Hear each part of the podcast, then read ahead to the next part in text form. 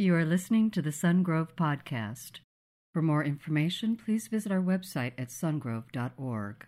Well, identity and formation and community and mission. We are in a series that deals with how does spiritual growth actually happen. And it's so great to have that reminder, isn't it? Isn't it nice to have that reminder just right up front of what our identity is? We look, our, our identity is powerful. When we believe that we are who God says we are instead of who the shame and the world and our own selves and our own self accusation says we are, in that moment, our identity is incredibly powerful. But you move from incredibly powerful experiences to real life experiences. And in real life experiences, in that formation stage, you and I can feel incredibly weak. We have a powerful identity, but there are moments that life makes us feel powerless. When do you feel the most powerless? Think about that for a minute. When do you feel the most powerless? For some of you, it's conditioning week when you have to go back and play sports, and it's that first week when you have to run again, or you begin to work out again, and you feel pretty powerless that week. Uh, for some of you, it's day three of a sinus infection. You've been fighting that cold, but it's getting the best of you. For others, it's day two of chemotherapy, and you feel powerless. For others, it's when an unexpected bill shows up or, or something that shouldn't break down just breaks down and you weren't planned for it, it wasn't expected, and suddenly you feel powerless financially. Maybe for some of you, you feel powerless when you are sleep deprived with a little baby. And just saying, how, how long does this last before this little one will sleep through the night? Maybe you feel powerless when someone tells you that you're incompetent or that you're insignificant, or they just, un- they just ignore you and say you're unimportant. You're just never going to amount to anything. And then you feel powerless. How many of you want to do something great in your life? You want to make your life matter beyond your life. You want to do something great for God. You, in your life, you want, to, you want to make a splash for God. How many of you would say that you would like that to be true? You would like that, right? All of us, all around the room, are saying, I'd love, I would love to make a splash uh, for God and do something great in my life. But often, when we want to make a splash, sometimes life happens and we take a splash. Do you know what I'm talking about? That sometimes we make a splash, but we end up taking a splash. I remember being in college and I went up on the 10 meter board. That's like 30 feet up above the water at the, at the collegiate pool.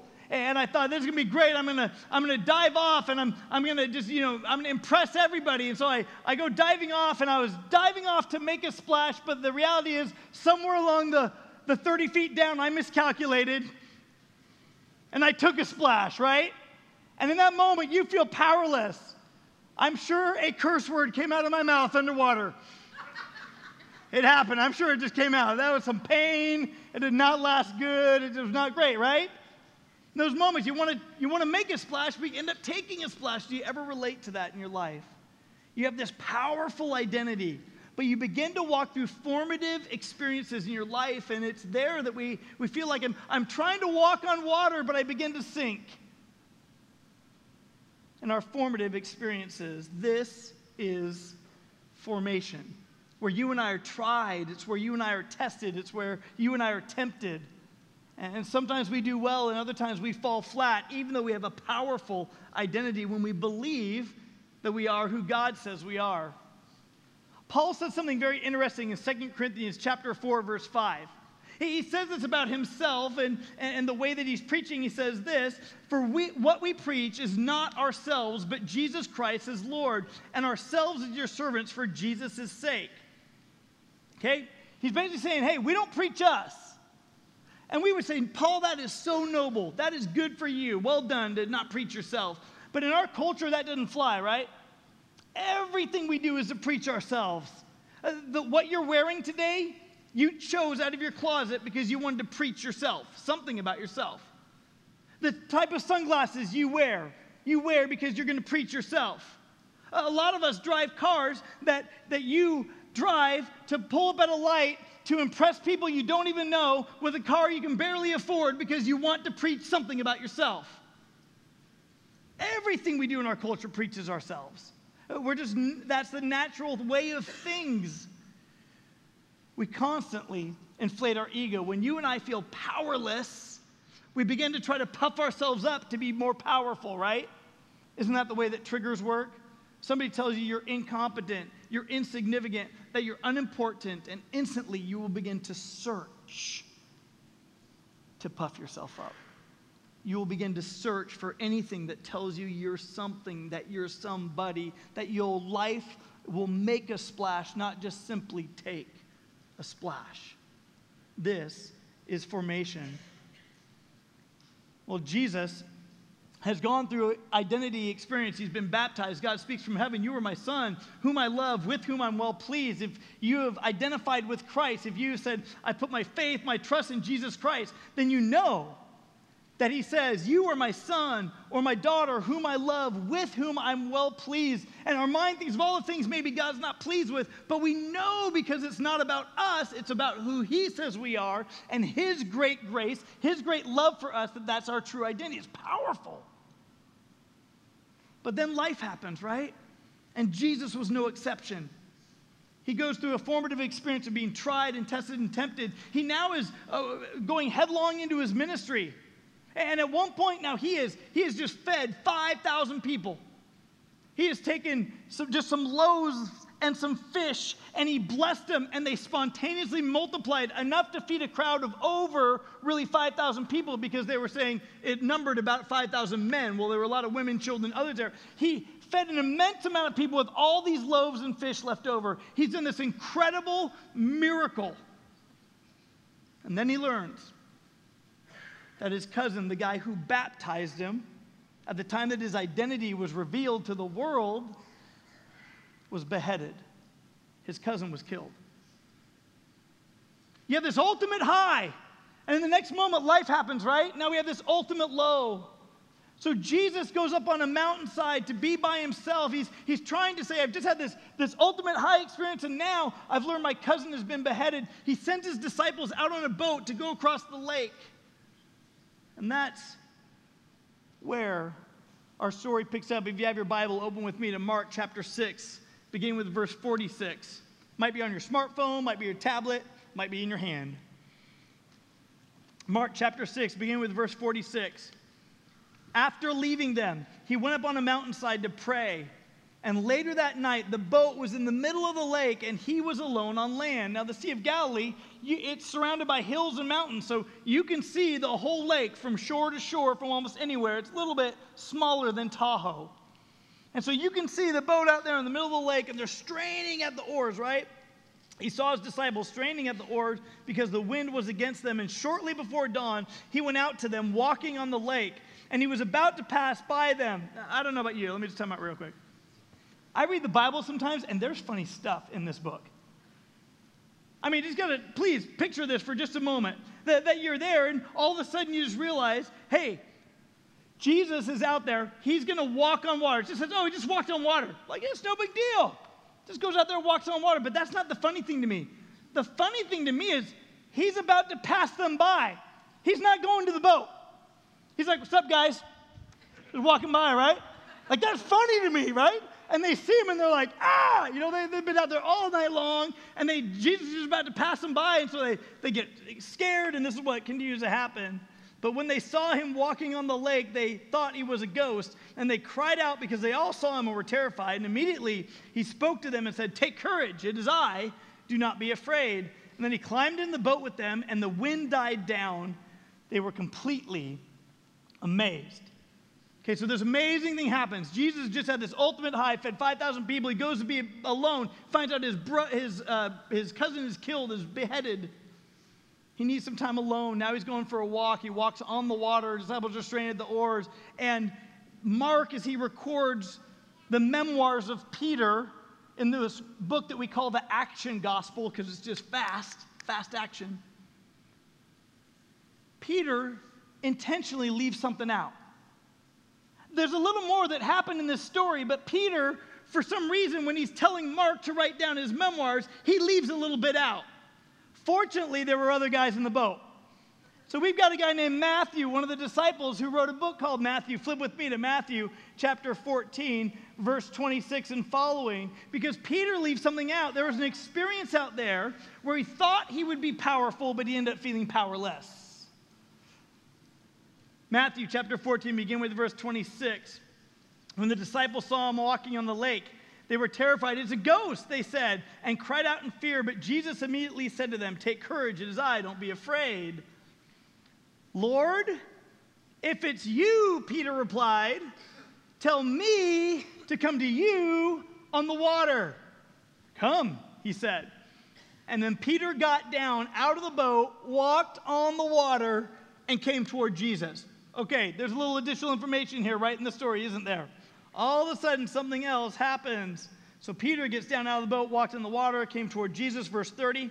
But when he saw the wind, nobody sees the wind, right?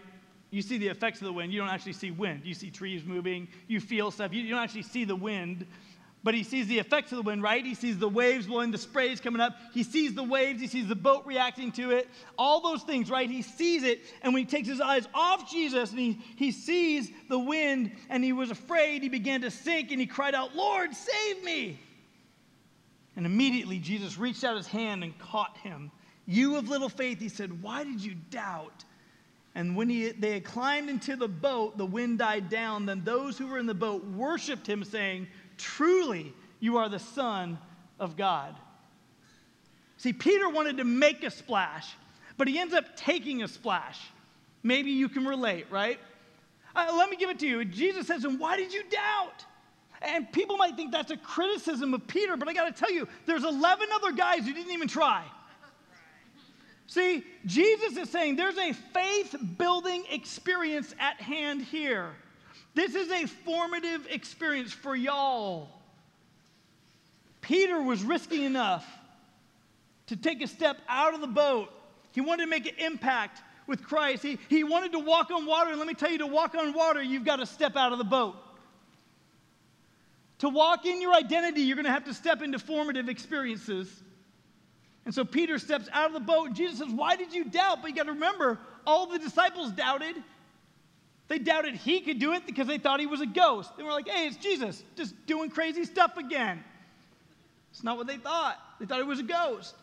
Then they realized it's him. Not only that, then the wind and the waves died down, and they realized that the response to the living God is that he is who he says he is, that he will meet you when you are straining at the oars of life and when you intend to try to make a splash, and even when you, start doing well, but you take a splash, He is there to reach down and grab you. He is there to calm the wind and the waves. He is there for you in your formative experiences because He wants to build your faith. And He asks the question, Why did you doubt?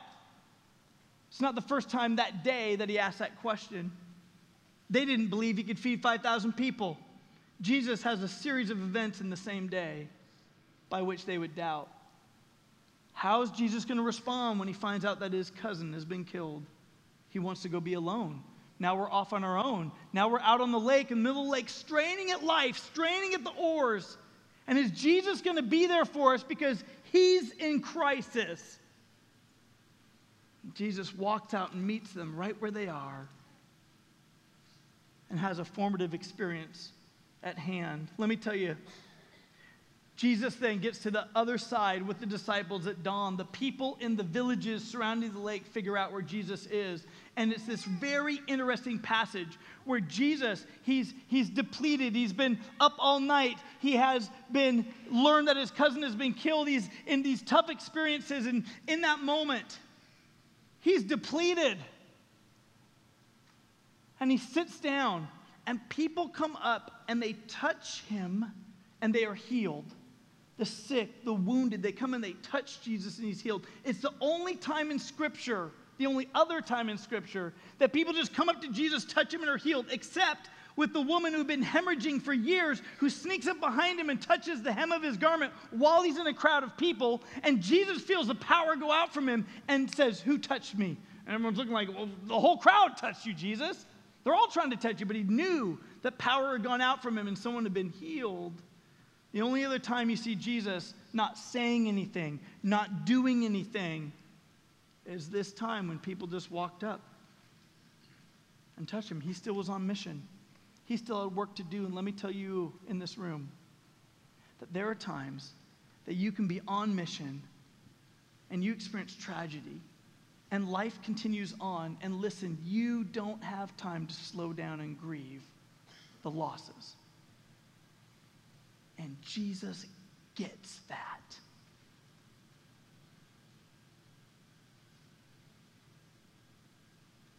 He just says, I understand. He's not coming to you today saying, Let me fix you. Try these three things and you'll feel better. Jesus is just saying, as a human, as the God man, the only one who's ever existed, God Himself, but also man, that He understands our weaknesses. And let me tell you, there are two things being in pain and being powerless will inevitably expose our immature, childish pictures of God. If you're in pain or you're powerless, it will inevitably expose our immature, childish pictures of God. Jesus asked the question, Why did you doubt? And sometimes you and I have a picture in our mind of what God's supposed to do and how life is supposed to work. And God says, I love you so much, I'm going to mature you, I'm going to build strength in you. So I'm going to walk you through formative experiences. And today, our, my prayer has been that God, would you grow us up? Would you grow us up as a church? Would you work us away from some of our immature beliefs about how life's supposed to operate and what you're supposed to do in it and what I'm supposed to do in it? And so if you'll look with me at your outline, there on the left hand side is what we would call childish or immature faith belief statements. And on the right, mature adult faith. And let's walk through some of these together. First of all, you might believe if you have a childish faith that good Christians don't have pain or disappointment. Maybe you think, once I come to Christ, then all my pain, all my disappointment somehow go away. But what you realize is that's not real life, is it? That's not reality or true. But what happens is people get a new identity in Christ and then they walk through an experience where they're tried or they're tested or they're tempted. There's pain, there's disappointment. They feel powerless and they say, God, where are you? Did you leave me? A mature adult faith would say that God uses our pain and disappointment to make us better Christians. What happens in formation is that God is walking through a formative experience to help us live in our identity. He's giving us spiritual muscle these test my ability to persevere, to endure, giving me an opportunity to gain a little bit of spiritual muscle, right? 2 Corinthians 1 4, Paul said it this way. He said, of God, he said, God who comforts us in all of our troubles, so that we can comfort those in any trouble with the comfort we ourselves have received from God. He's saying this formative experiences let us realize that God is there, that He'll reach down and grab you when you sink, that He is there when you're afraid to risk. He's there when you doubt, but because God in our formative experience brings comfort, we say, when I was hurting, when I was disappointed, when I was in pain, God, you met me with comfort. Now I've been given some spiritual muscle. That when someone else is in need of comfort, I can take what I have received from God and give it to somebody else.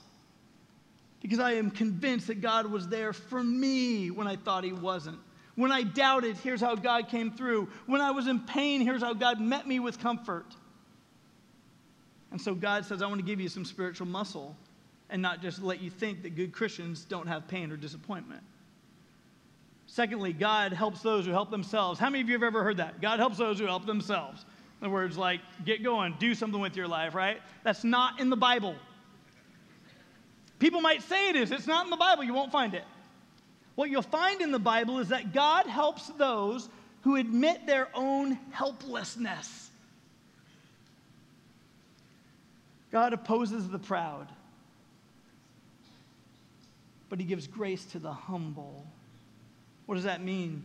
That you and I need to get to the point where we admit our helplessness. God, I am helpless, right? Seems so backwards, doesn't it? Like to convince other people to become Christians, you think, I've got to be strong. I've got to show that like I'm I just have a faith and that I never doubt and that it's somehow strong and that somehow is going to convince people. And you know what they see? They just say that's fake. That's not real life. And God is saying, listen, there is a, an aspect of your witness when you admit your own helplessness that shows an authenticity to a lost world. Jesus said it this way in John 15, 5. I am the vine, you are the branches. If a man remains in me and I in him, he will bear much fruit. Apart from me, you can do nothing. Again, even in our formative experiences, God, I admit my helplessness. I'm in pain. I feel the disappointment. I feel powerless. And so, God, I need you right now. And I'm going to need you again tomorrow morning. And I'm going to need you through this whole season. Really, I need you my whole life. And either we can cut ourselves off from God and think that somehow this pain and disappointment will bear fruit in our lives, when in reality, we're just going to sink. And God lets us. You did not hear that Peter started to sink and Jesus dove. You don't hear that. He let him sink. But it wasn't until Peter said, Lord, save me, that Jesus instantly reached out his hand, grabbed him, and pulled him up. How many of you have been sinking for a while because you've not admitted your own helplessness? Maybe it's time to say, Lord, save me.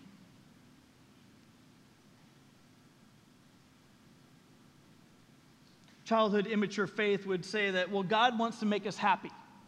We hear this all the time in our culture, don't we? Well, God, you just want me happy, right? But the truth is that God wants to make us in the image of Jesus. Well, what does that mean? It means this in Philippians chapter 2, verses 5 through 8, we see a picture of Jesus. We see his attitude, we see his resulting action. What does Jesus look like? And if I'm supposed to be in the image of Jesus, what should my attitude be? What should my actions be? We see this in Philippians 2, verse 5. It says, Your attitude should be the same as that of Christ Jesus, who, being in the very nature of God, did not puff himself up, did not consider equality with God something to be grasped but made himself nothing, taking the very nature of a servant, being made in human likeness, and being found in appearance as a man, he humbled himself and became obedient to death. What kind of death? Even death on a cross. Jesus humbled himself, became a suffering servant, and that our attitude should be the same as that of Christ Jesus. How often, when you and I feel in pain or disappointment or we feel powerless, do we make it all about us? The Christian life is not about you, it's about God and His glory. And so Jesus submitted himself under the will of the Father to redeem people like me and people like you. Messy people. People who get caught up in stuff and we're helpless. People who are carried on by the very things that you don't want to keep doing. People who need to say, Lord, help me. But He's not going to force His way in, He's going to wait till you and I humble ourselves. See, God doesn't want to make you happy. God wants to make you holy. And if you're disappointed with God for not considering your happiness, if you felt in your life like, I've been unhappy for some time, I've been unhappy for too long, and where's God in all this? Maybe you're not seeking God. Maybe you've made yourself God. You're seeking idolatry. Because what Paul says is that we can grow when we seek joy, not happiness. When we're seeking happiness, it's all about us. But when we seek joy, we'll sacrifice even to the glory of the Father. And we'll have deep significance in the face of trial. A deep inner joy, even though the circumstances around us shift, right? In plenty or in want, in sickness or in health, for richer, for poorer, for better, for worse. Life has all of them. That we can experience joy because of our identity in Christ and because of God who's right there for us. But it doesn't mean that we only experience all the positives and don't experience the opposite, right? God walks us through formative experiences. Some of our formative experiences are intended for you and I to get to the end of our idol. Oh, He'll let you go, He'll let you chase after it. He'll let you go as far as you're willing to run, but he's just waiting for you to get to the end of your idol so that you stop bowing down to a thing of your own creation, even if it's yourself, and find out that I myself cannot satisfy me. And no one else can satisfy me. And not enough money can satisfy me. And not enough fame or exposure or education or competence can satisfy me. Only Christ can teach me that I'm competent, that I'm significant, and that I'm important because He thinks so. So we get to the end of ourselves and we run back to Him. Sometimes we think that faith will help us always explain what God is doing and that things will always work out. Have you ever heard a person who's who just, you know, they, they don't know what to say, so they bring like a Christianese kind of answer? Oh, well, just everything's gonna work out. You know, well, God knows what He's doing. Well, do you ever feel like, great, I'd sure like to know? right? That's like an immature faith. What, what we find is that a mature adult faith says faith helps us stand under God's sovereignty, that God can do whatever God wants to do. Faith helps us stand under God's sovereignty even when we have no idea what God is doing. Job had, is a guy in the Old Testament, and he had lost uh, his wealth. He had lost his community, his family. A lot of them were killed all at once. In fact, he had lost his health at this time. He had boils on his body. He was taking broken pottery and popping open the boils all over his body. He was suffering. He, he could hardly even just, just lie there. And his wife sees her husband suffering, and she's, she sees him in this ongoing misery, and she comes up with this suggestion. She says, Job, why don't you just curse God and die? There's a couple of stories like that in the Bible where I always want to say, Thank you, honey. I think of Lot offering his daughters to these guys, you know, outside the house. Thank you, Dad. You know, there's a lot of different statements like in this Bible, but you, the compassion of his wife was actually, I can't stand seeing you in suffering anymore. Maybe if you curse God, your suffering will be ended. But Job says this amazing thing after he's lost everything and he's in this formative experience. He says this power statement. It just blows my mind. Job 13, 15, he says back to his wife, Of God, though he slay me, yet I will hope in him. How do you say that? How do you get a faith that's strong enough to say that, right? What happens to us? We start to get in pain, we start to get disappointment, and we begin to accuse God that He abandoned us, that He's not there for us, that He didn't care about us. But the truth is, God's walking us through a formative experience, and we watch and see the end of the story that God replaces His family, that God replaces His possessions, that God meets His needs and gives Him joy again in His life. But He had to walk through the valley of the shadow of death to get there. A number of years ago, I watched a young couple and they were trying to get pregnant. And they were trying and trying. They've been trying for some time and, and they just wouldn't get pregnant. And then they started trying to do all the in vitro stuff. And they're just like, I'm like, this is like one of my great friends and just saying, God, I just, I just want uh, to, you know, for us to get pregnant. And we're, we're praying for them. We're praying, God, pray, get them pregnant. And, you know, and you just want so much. Oh, Lord, would you just please do that for this family? These people would make like the best parents ever, would you please do that? And they were working with college young adult ministry. And as they're working with college young adult ministry, uh, like I know their struggle, I know what they're, they're going through. And, and, and I go on this uh, retreat with them, and they're working with this teenage gal, young adult, who had gotten pregnant and didn't want to be. And they're working with her to value what God was doing on the inside of her. They were working with her to, to keep the baby. And I'm thinking, just have the baby and give it to them, right? Like, like that would make sense, like problem solved, right? Whatever, you know. And, and, and I'm just seeing what's going on here. And, and, and I'm, I, I literally, I just have to say, God, do, do you have any idea what you're doing, God? Like, this makes no sense to me. Like, they would be so good. And then here's this other one, and she's like, I don't even want to be pregnant. And watching them reach and be faithful to be on mission with God in the midst of their own pain and disappointment. I watched God honor that in some amazing ways later on as they are parents now. But there was a season of formation where God was giving them deep roots and deep faith. And the time when they would doubt, He would say, Why did you doubt? And keep on. Are you going to be faithful in the line of conflict like I just described? I mean, what does it look like to abide with Christ in those hard places? What does it look like to be attached to the vine, to walk with Jesus in the hard places? What does that look like for you? Sometimes we think immaturely that the closer we get to God, the more perfect we become. Right? That's what the world thinks of Christians, right? Oh, you think you're all high and mighty. You think you're always right. You think blah, blah, blah. And they think the closer you get to God, in your own mind, the more perfect you become. And then when you fall, when you get tempted, when you fail, then they point the finger like our culture does, and we elevate celebrities and we shoot them down the next minute. That's what we're trained to do, right? Well, that would be immature faith to think the closer we get to God, the more perfect we become. The truth is, the closer we get to God, the more we become aware of our own sinfulness. I like to say it this way the closer we get to God, the more we become aware of our own need for God Like maybe when we gave our life to Christ, we thought our need was this big. But the closer I get to God, the difference I see between a holy, just, righteous God and the condition of my life and my past and my history, I see how desperately I still need God. That's authentic.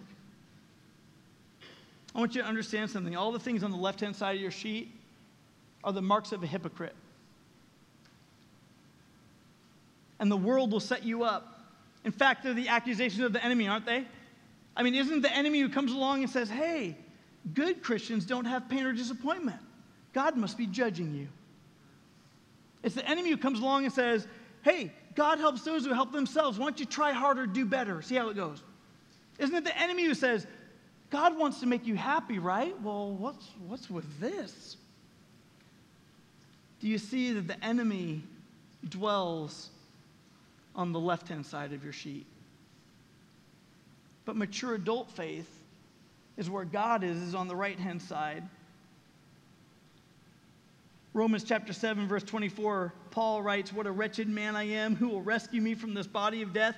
Thanks be to God through Jesus Christ our Lord. So then, myself and my mind, I'm a slave to God's law, but in the sinful nature, a slave to the law of sin. He begins to understand the closer he gets to God, he understands the nature of the flesh, but he understands the nature of grace and that there is a God, thanks and praise be to God, who will rescue me from this body of death. The day comes when we are made in complete unity with God. Let me tell you, one of the beautiful things about heaven that few people talk about is that heaven is a place where all the tension of life is gone. The tension between identity and formation, it's gone. Wouldn't that be nice? That we're just in our identity and there's no more tension to it. The tension between male and female is gone. No more tension there. The tension between young and old is gone. The tension between our body aging, the tension between all the things we think, the tension between time and space, it's all gone in heaven. What a beautiful day that will be, won't it? That the tensions of life are gone things are made right. The enemy wants you to shortchange the process. He would say that mature Christians have answers. See, we always assume that growth will be, uh, that spiritual growth means I just need to know a little more, I need to learn a little more, I need to learn a few more answers. Now, let me be very clear here. God has given us an instruction manual, and He tells us to get in here and to know this book. He tells us that we are to abide with Him, that part of abiding with Him is listening. This is His text message to us. It's not just this is down and we just talk, talk, talk, talk, talk to God, but not read what He writes back. Half of our conversations here would be silence if we read what He already told us about here.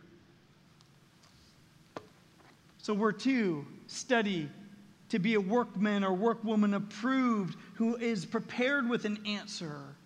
But it doesn't mean that we always know everything or we've always arrived or that we always have answers. In fact, mature Christians can wrestle honestly with tough questions because we trust that God has the answers. When did it not become okay to say, I don't know? But for some reason, you feel like I'm supposed to know. I'm supposed to, you know, have it all together and know where it all is. And our world would see that and say, that's not even reality. It's okay to say, I don't know.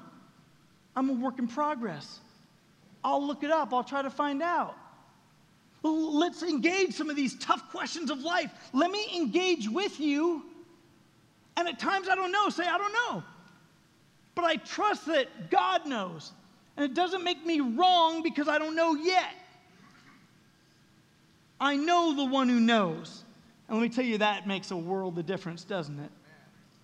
You know the one who already knows.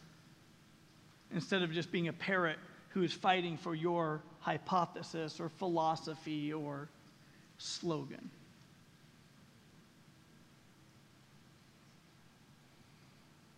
Telling a pruned tree to just do a little more is cruel counsel. But we can tell the pruned tree to abide, abide deeply, be restored, stay rooted, Let God do in you all that God wants to do in this formative season. The enemy would say that good Christians are always strong. They try to put on the I'm good, I'm fine, I'm good face. I don't hear a lot in leadership. I read a lot of leadership books. I don't hear a lot in leadership about weakness. In the last few years, we're finally hearing something about authenticity in leadership, aren't we? Our culture is shifting. 10 years ago, you wouldn't hear be authentic in leadership. It would be maintain the persona because people trust the persona. Our culture has torn that down, haven't they? But the enemy comes along and says, well, good Christians are always strong. But mature adult faith says our strength is in admitting our weaknesses and our need for others. It's getting to the end of ourselves. It stops saying, I'm in formation, but even in formation, I need community. I need people around me. I need to admit my own weaknesses. Paul said in 2 Corinthians 12 19 about a weakness that he was experiencing that he asked God to take away. He said this in verse 9. But he said to me, My grace is sufficient for you, for my power is made perfect in weakness. That's Jesus' quote back to Paul when he asked Jesus to take away his thorn in the flesh. So Paul said this Therefore, I will boast all the more gladly about my weaknesses, so that Christ's power may rest on me. That is why, for Christ's sake, I delight in weaknesses, in insults, in hardships, in persecutions, in difficulties. For when I am weak, then I am strong. Did you notice that God's power doesn't rest on him until he admits his own weaknesses? So he's saying, Okay, God if there's a reality that your glory is increased when and through my weaknesses, then I'm going to boast about my weaknesses because it's then that God's power rests on me. Peter stepped out of the boat. He was walking on water. It's only two people we know have ever done that. There were 11 other guys in the boat, did nothing. Peter steps out, walks on the water, begins to doubt begins to sink, Jesus rescues him. He admitted his weaknesses, his need for God. See, the enemy would say that strong emotional experiences are actually deeper spiritually. See, our culture gets deceived, right? The more emotional I feel, then the more real it must be. But how often do we realize that we can't trust our own emotions, right? How often do we react emotionally and then we go back and go, oh, I was wrong? Let me tell you, that first worship set that our worship team did here, man, we could have just ended church right there. That was awesome. Wouldn't you admit? Wouldn't you just give it up for them? They just do a great job, don't you think? And yet, as believers, we're taught in Scripture to test every spirit and wind of teaching. As we worship emotionally in the Spirit, we're, we're instructed to worship in spirit and, but don't forget, in spirit and truth. We're supposed to worship in both. So, so with love the Lord your God with all your heart, soul, mind, and strength. Let that be an emotional outpouring. Let your spirit be engaged. Don't, don't hide your spirit from engaging with the Lord, but sing out. Engage your heart, but let's balance it with truth that we're to test every wind of teaching. 1 John 4 1 says, Dear friends, do not believe every spirit, but test the spirits to see whether they are from God, because many false prophets have gone out into the world. Listen, there are false teachers who will be one degree off, even within the realm of Christianity or religion, and they will say there is this emotional experience available for you. And if this deep emotional experience happens, then it must be trustworthy. And let me tell you, this year I sat in a boat on the Ganges River where Europeans, and actually a person I met from Southern California, is sitting in a boat having an emotional religious experience with a false God. And we're out there on a boat worshiping the true and living God intimidated by a world that just says, I'm searching for a spiritual experience, but we've got to test the spirits to find out if they are true. Immature faith would say we go to church because our friends are there, because we have great leaders and we get something out of it. But mature adult faith would say we go to church because we are the body of Christ and we are spiritual contributors. So we celebrate and we serve. See, see the difference is that, that we go, not because we go to soak in like a sponge and then stay soaked up and become moldy and stink and bring death and spores and who knows what kind of allergies, right? But that we soak in so we can get squeezed out.